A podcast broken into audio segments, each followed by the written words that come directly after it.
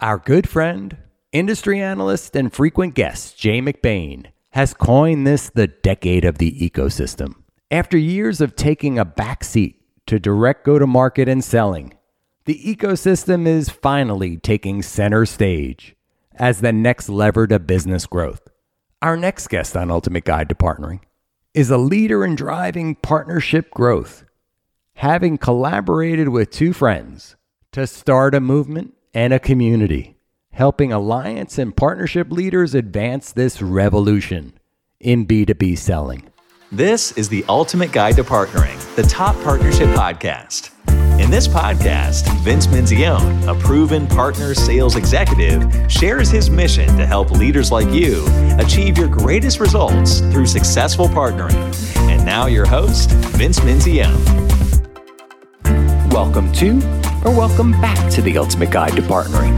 I'm Vince Menzione, your host, and today I welcome Chris Samila, Chief Partner Officer at Partnership Leaders, an organization and community focused on empowering partnership professionals to advance their careers and build their partnership programs. Along with Ty Radigan and Asher Mathew, Chris started Partnership Leaders to be the catalyst of change in B2B selling. I am so excited for our shared mission and what we all hope to do to put partner led front and center. I hope you enjoy this episode as much as I enjoyed getting to know Chris Samila. Chris, welcome to the podcast. Super excited to be here, Vince. Thank you so much. I am so excited to finally welcome you as a guest on Ultimate Guide to Partnering. You have been around this world of partnerships for quite some time as the founder of Partnership Leaders and recently became its first full time employee, leading the next phase of its growth. So, welcome. Thank you so much. Great to be here. So, for our listeners who may not know Chris Samila, can you tell us a little bit more about you and how you got to this point in your career? Yeah, definitely. So, I've most of my career has been spent in partnerships. In the early days, I worked in the clean tech industry. Um, and so I was in sort of more of the traditional channel world of distributors and hardware and resellers and all that good stuff. Worked at Solar City, managed Tesla, so had some good exposure there, and then realized that living in San Francisco, the, I could see the, the growth of SaaS or software as a service was really taking off. I took a pretty big demotion and joined as an SDR with a company called Optimizely. Not too long after joining, I was part of the founding team of the partner organization at Optimizely, which was a, a Martech company. And so that was my beginning of life in the modern partnerships world of, of SaaS partnerships. It was a, a, fun journey and it ultimately led me to, to moving to the Australian region to manage APAC for Optimizely before the second half of my career took off. So, were there any aha moments at that point? Yeah, and I think the for me personally, I've always found that if I focus on like the empathy of what the partner needs, it really helps orient around how do you create value for them, but also, of course, your own organization. I really saw myself as almost like a, as much as I could as a consultant for the agencies, especially once we realized that you really got to be working with a managing director or someone pretty senior at the service company. And hawking your own product only gets so far. If you move into the mind space of being an industry expert, especially if you work in partnerships at a tech company, there's just this avalanche of content being given to us through ebooks and webinars and podcasts. And if you can take some of that and turn it around and give it to your partners to be seen as sort of this like harvester of interesting knowledge and, and, and really trying to help them in their business, that's when the penny dropped and I realized, okay, like you can build really deep relationships. In fact, I actually met my wife at one of my agency partners' weddings uh, down in Australia. So all things partnerships all, all day long for for me. nice, nice. Well, the genesis of so many things from your partnership experiences. I love that. yes, was, Carol, Carolyn's been really good to me. She's we I actually was kind enough to move back to America when I joined a company called FullStory. I moved from more of a practitioner, like partner manager. I did manage the whole region, but it was really a move into more of a leadership role as the VP of partnerships at FullStory. And that was honestly, that was the beginning of partnership leaders because I realized that there's a bunch of stuff I didn't know how to do. There's a, hopefully I could also share my knowledge with other folks that were on the journey of building these programs. So we created an email thread with about 15 peers in the space And then with, within a week, we realized email's too slow. And so we jumped on the, on Slack to really accelerate how much we could collaborate. And that was the beginning, in essence, of, of, of the community. So take us back there because I think it was a really interesting story and you did a post on this, right? So a few of you met each other either in person or maybe virtually and then started this. So tell us a little bit more about how that all happened. Yeah. So some of the folks that I uh, were, got on the original email thread, I had worked with previously at Optimizely. Um, these are other other technology partner managers and leaders at, at companies in the space. And interestingly enough, I purposely added one of our direct competitors, this gentleman named Galad uh, from Contentsquare. And we agreed, like, hey, and we, we compete on the battlefield. We're, we're trying to win business, but you know, in the craft of partnerships, like we should openly try to support each other. And it sort of set the tone for the community early on. And so Galad and a number of other folks. Plus, I had the good fortune of running into Asher Mathew at Dreamforce, which was uh, one of my co-founders for for partnership leaders, and I could just see the excitement and passion around just this new world of SaaS partnerships. And it was pretty apparent that there was a core group of people, Asher, and then also my former coworker Ty Radigan from Optimizely. He managed uh, the European region for us as the partner leader. We sort of just doubled down on okay, how can we help as many people as possible. And in, in, the early days, it was really just questions coming in. We were jumping onto them, helping connect people, and it was like very much a, the goal was to just lift up our space because a, a lot of us feel like we're on an island in our own organizations, and you can't really be as transparent about questions you might have because everybody looks at you as we hired you to be the expert.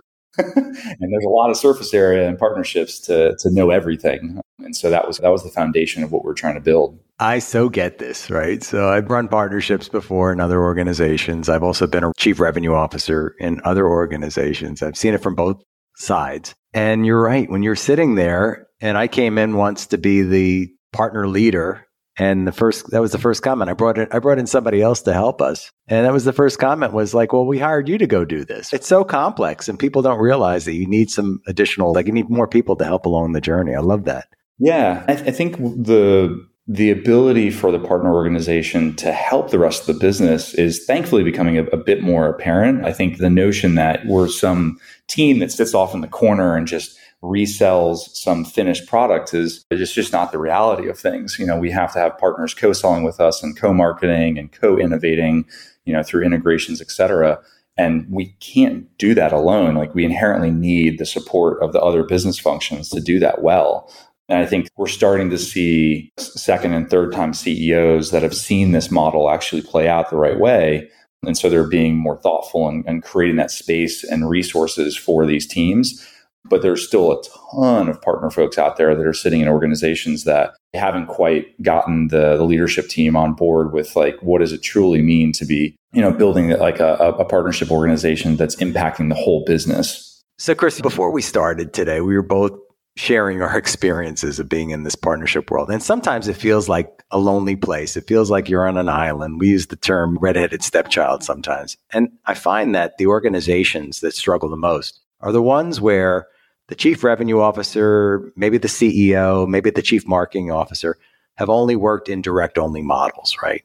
And ISVs are independent software vendors for that reason. They didn't grow up inherently to be partner organizations. But as you suggest, like this world of partnering became so important in the time period that you were working in, in the MarTech world, but also beyond that. What did the experience feel like from your side? I think the aspirationally, I was trying to build programs that we in essence worked with all the departments. So whether it was the co-innovation piece, collaborating with the product organization to be able to figure out what's our roadmap and what are our tech partners roadmaps and where do we intersect? Or from the customer success perspective how can we use agency partners to augment our own customer success motion give us more scale or do things we don't want to do? I was constantly trying to think about like where can we overlap some of these business goals and create a lane for partners to operate with our organization that's worked well. As long as the other the other leader in the organization is oriented the right way and is incentivized the right way and, and a lot of this does come down from the ceo or even the board for that matter at this point. And we are seeing in the space more vcs who sit on boards in many cases. They're realizing that organizations that have a thriving partner ecosystem are generally a more stable, a more efficient company long term. Not every VC has realized this, which is why we see in some cases pretty dramatic, unfortunate layoffs happening at, at a lot of SaaS companies right now, where they're in some cases taking away the entire partner team, which is craziness. This is where you have to be really aligned with the CEO around what are we trying to build and, and how do you get that support so that you're not just trying to do this by yourself. It just won't work. If you have a CEO that, that's of that mindset, reorienting them around what does a modern partner program look like? How can they support that? Because I think that's something that a lot of a lot of folks are still struggling with. I've talked to numerous CEOs over the last few weeks where they've had their head of partnerships join partnership leaders and they're like they're wanting to know what other CEOs are thinking and how are they resourcing this and how long does it take to get return, et cetera. Because it's new. Many CEOs and executives have built those direct models, as you said, but this world of, of partnerships is still new to a lot of people. To your point, this is why the movement, right? And you and partnership leaders have been at the center of the maelstrom of this movement. So, what is your ultimate vision then for partnership leaders? Is it to help to, I'll say, democratize the partnership experience across all organizations? Is it to be an evangelist? What, what do you see as the ultimate vision? Yeah, this has been super interesting. On the outside, we look like a community or a professional association. But from our thinking of where we want to take this, we see it as, as a, platform for success for professionals in the partnerships world. And there are other organizations out there. I think Pavilion is probably another good example where once you have a core community of professionals, what can you build to support those folks, whether it's education or networking opportunities or business development or resource libraries, whatever, whatever form it may take, there's various things you can build to support these professionals. The mission of the organization itself is really just to elevate partnerships to really, in essence, get more C suite representation for chief partnership officers or chief ecosystem officers, because that's still very much in the minority globally. And until that changes, like we're always going to be playing catch up, not getting the resources we need, not getting the funding to buy the tooling we really need. We've really tried to embrace how do we help these professionals on their journey? And then what things can we build once you have that core community in place? What can you build to support them and, and continue growing? We have 1,200 members in the community today. Many of them are from the SaaS 1000, great representation from a lot of really high growth companies. Um, but there's 100,000 plus partner professionals out there. And so there's still a ton of room to go out and help a lot more people over time. So, Chris, You've just announced your next phase. Can you tell us more? Yeah, so really excited. I feel fortunate that I'm able to actually do this, but I've moved over full time to partnership leaders. And so for the last four years, Ty Radigan, Asher, and myself have been working late nights and weekends building the organization that that supports partnership leaders, as well as literally dozens and dozens of people around the world that are helping us either as contractors or volunteers. But I've moved over as chief partnership officer for the organization, which I'm just so thrilled about because uh, I actually can spend all day really thinking about what do we need to do to scale the organization, work with media partners, work with technology partners, work with our version of solutions partners, which is consultancies that can help these partner organizations.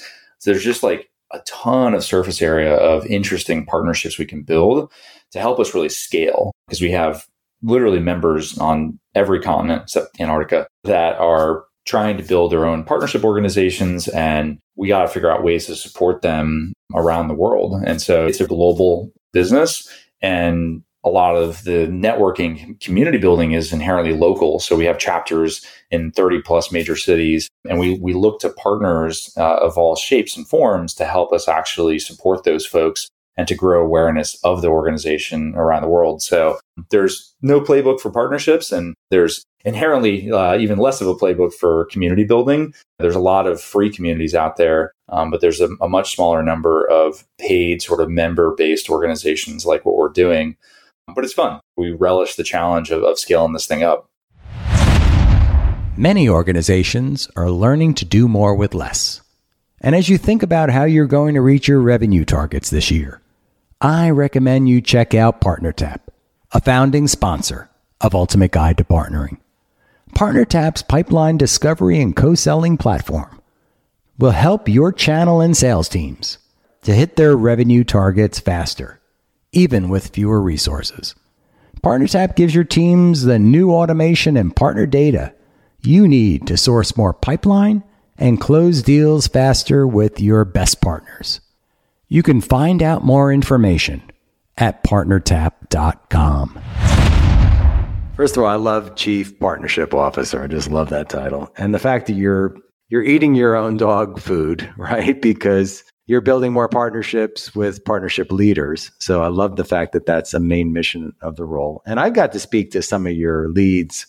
Your new Australian lead, Desmond Russell, is a good friend. So uh, it's great to see that you're going across the world, really. Israel, I mean, other locations that I've spoken to some of your partnership leaders, chapter leaders a lot of great work going on there. Yeah, we I definitely this is ability for us to to grow the impact of partnership leaders is linked to really passionate people working on it. So we are super super appreciative of of all those folks. And it's fun. There's no shortage of things we can build to help support the industry. I think we're we're benefiting from a, a little bit of the fact that Asher, myself, and Ty have come out of high growth SaaS companies and we we operate partnership leaders less like maybe a traditional industry association and more like a very very efficient SaaS company. And we've we've literally had to build this thing also in an asynchronous manner because it was we're inherently all remote from one another. So we've gotten very efficient at actually like figuring out what we should do how we do it and then executing on that in a way that's like over a handful of slack messages kind of thing.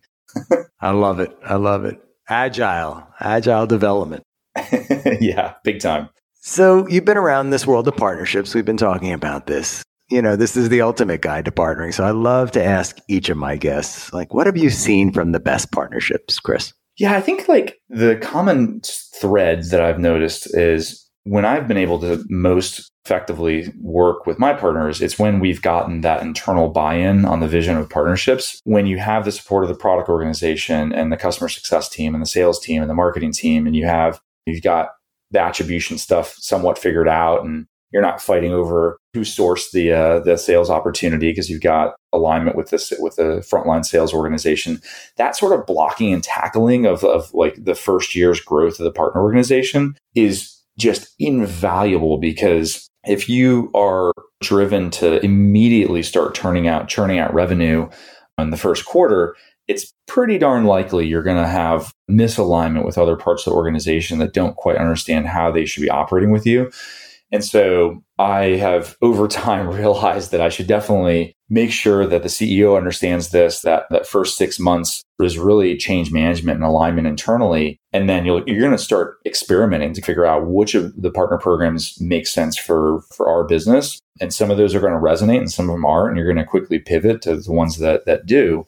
But when you do have that internal alignment, you then have the freedom to be able to work with partners of whether they're tech partners or service partners to bring them and embrace them in your organization. There is so much surface area for these partners to interact across the entire customer journey. Our friend Jay McBain is talking a lot about this, where we're not just thinking about transactional partners, but folks that can partners that can engage from the beginning of the life cycle all the way to post sale and so mapping that out and getting alignment of where you're going to focus your energy based on what what your business needs that sort of due diligence up front really pays dividends and makes your life a lot easier to go deeper with the partners you want to engage with so you mentioned internal buy-in and you mentioned the ceo right that buy-in and then you also mentioned some of the other organizations getting on board. Is there anything specific, any best practices you can share here? Spending time with the CEO, especially as, as a partner leader, a lot of times the partner team gets nestled under maybe the sales organization or under the marketing team.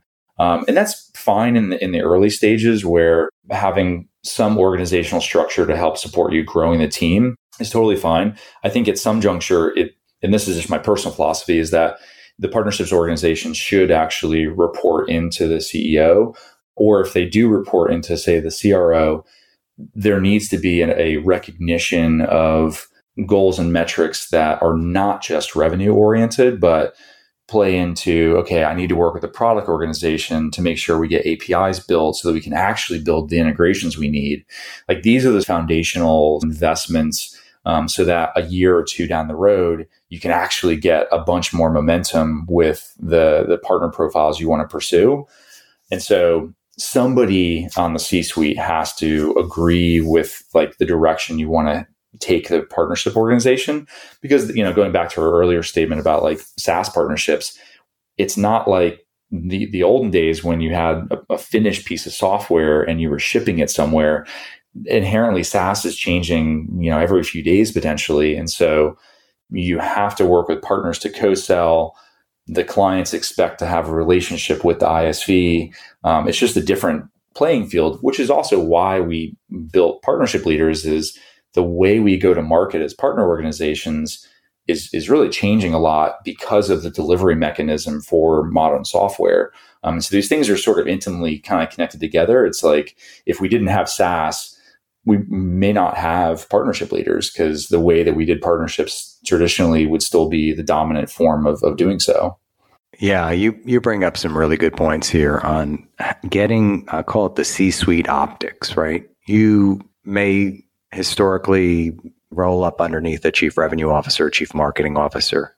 Traditionally, alliances will sit under those functions but then having the optics and having the investment, I think is what you were saying, right? Making sure that from the product perspective, the marketing perspective, the customer support perspective, all those perspectives, it's understood and it's in, incorporated into the go to market motion for the organization. Yeah, a thousand percent. And it's also something where I think partner organizations, and we saw this, we did a, a big research report with Canalys and, and HubSpot around partner ops and programs and many organizations don't have good attribution to recognize all the hard work that the partners are doing and the partner organization. There, we're sort of begging and pleading for RevOps resources to build out some of this tracking.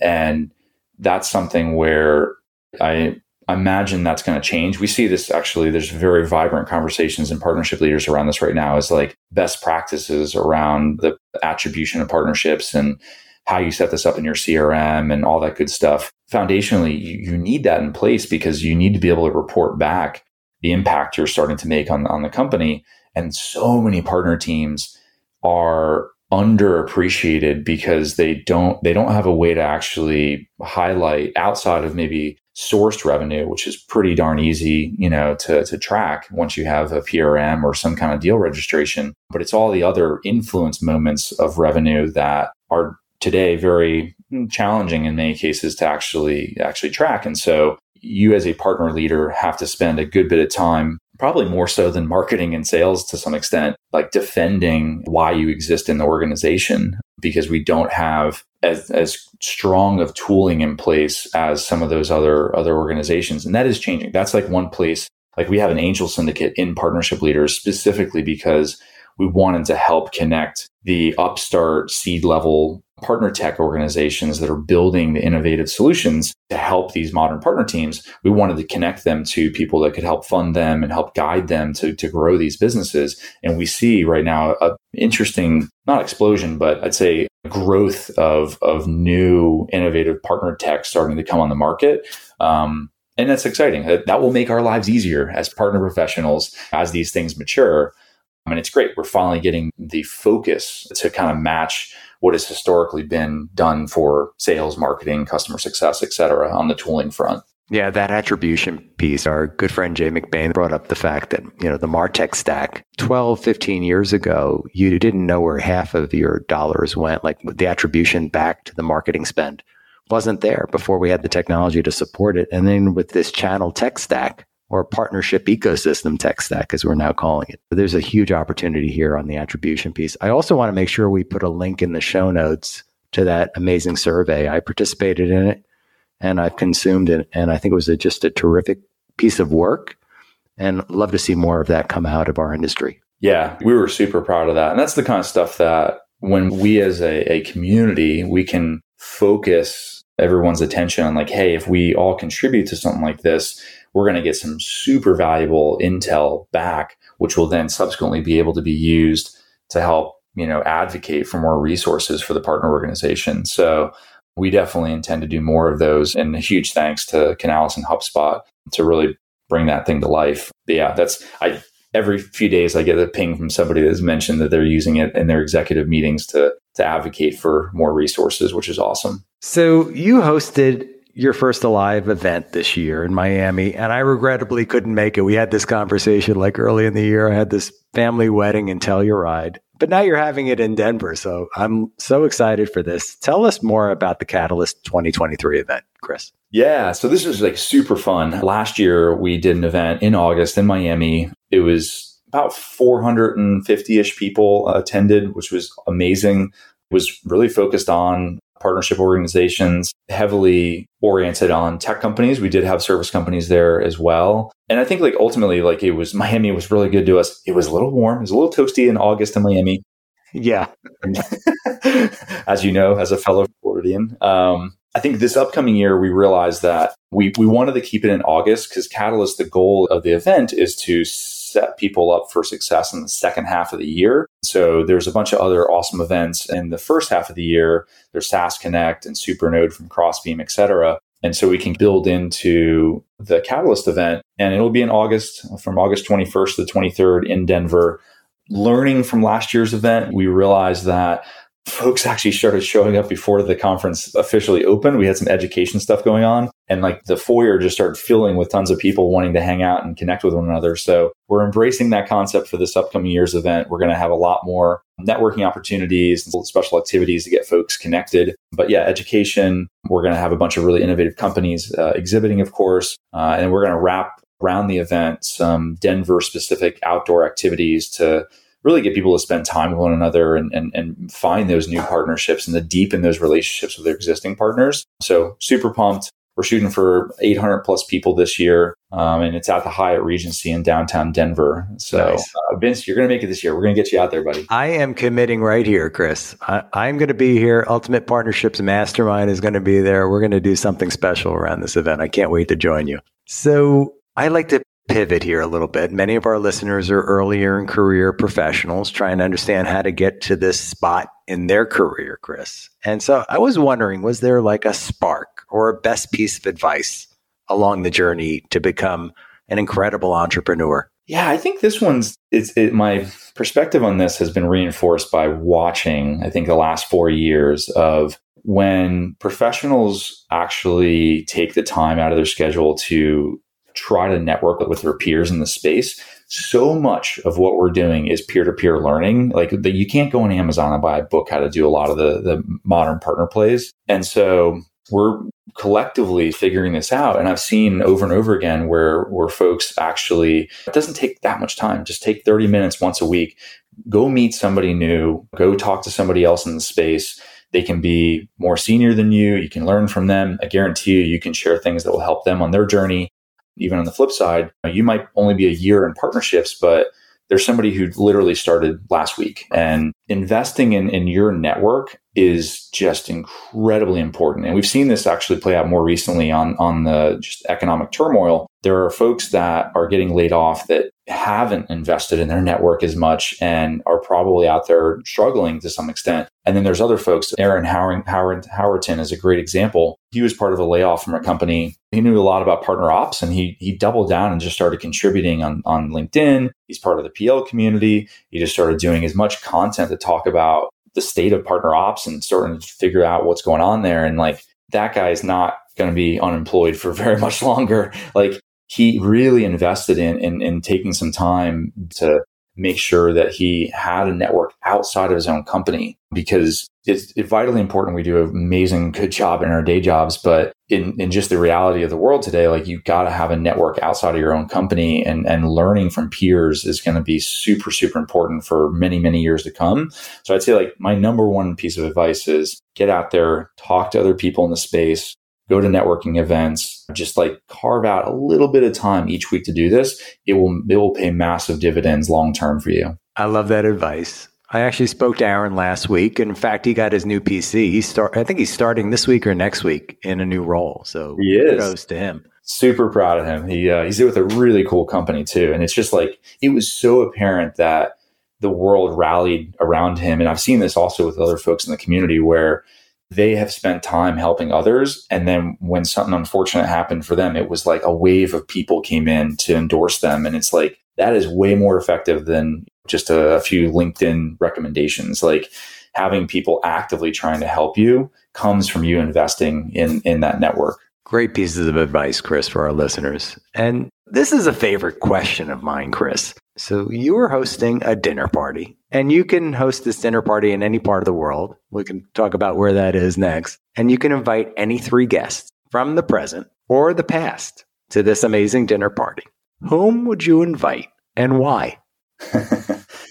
yeah, so I think definitely one of them would be Carl Sagan. Ooh. He is a prolific uh, science fiction writer and scientist. I was very much inspired as a child reading a lot of his books and just hearing his voice warms the heart a little bit when you go back and listen to some of the PBS specials and stuff. I've uh, I've always been att- attracted to just the devoted their life to to making the world a better place. So I, I he would definitely be at the table. It's sad he's no longer with us. Yeah. I think having probably Bill Gates, I massively respect how much he donates to the world through all these different causes and the Gates Foundation. But he also seems to have a really good sense of continuing to invest in his own knowledge. I read his book list every year, and thankfully he's still with us. So he could actually rock up and hang out with us at dinner. Nice. and the third one, I worked at, at Tesla and Elon was there. And I know Elon's a little controversial these days. I do find him, it was a, a very challenging work environment. Probably would have died young if I continued my career there. But there is something to be said about like the amount of momentum he's built in the clean tech industry, specifically through Tesla. So if we get rid of the uh, the things that are on the on, on the edges of uh, you know I don't know the best way to describe it, but I think you know what I'm talking about. The bad things, take the yes. bad out and have the have the really insightful entrepreneurial aspects of, of Elon. I think he'd be a fun person to to really spend some time with. He didn't get here by coincidence, right? Yeah, yeah. And what a great group of people! I'd love to come join, maybe for a cocktail. Where are you hosting this party? Have you decided yet? Well, if, if Elon, Elon's with us, we'll be doing it on Mars. Uh, Carl Sagan, though, that's a first. I loved Carl Sagan growing up. He was a, billions and billions. I loved his, like, you know. Oh, man. It's, yeah. it's just, it, you go back and listen to that stuff, and it's, uh, it, there was a, a point in, in time that it felt very inspirational to the things we were doing just as a species. And that kind of uh, those folks don't come around as often as they as they should. So hopefully there's hopefully we see more of that in the future. I have a two year old now uh, and you just you just hope for a better future for them kind of thing. Congratulations. That's amazing. So chris you've been a lot of fun guest you've been an amazing guest and a fun guest as well. For our listeners any words of wisdom advice that you would share with them on optimizing for success in this new year? Yeah, it's a great question. I think the I would I would invest in your own education. I, I think the the pace at which we're figuring out how to do things in partnerships is just accelerating because so many of us are getting connected now and able to share our own best practices on things. So take that time to invest in yourself. I think some people are fortunate to stay at companies for a long time. The trend is the opposite of that. A lot of folks end up having to change roles every every 2 to 3 years, but you can make that cycle of building a new partner program so much faster when you take the knowledge you've gained from your direct experience, but also if you sprinkle in a bunch of insights from people that are building aspects of partner programs you're not familiar with. I think that's like that peer-to-peer learning is, is essential. Uh, and there's just so much good content out there. I mean, Vince, you have your podcast here, which is amazing. There's increasing number of other podcasts and, and webinars and things that it's very easy for us in partnerships to get overwhelmed and just focus on like our core day job.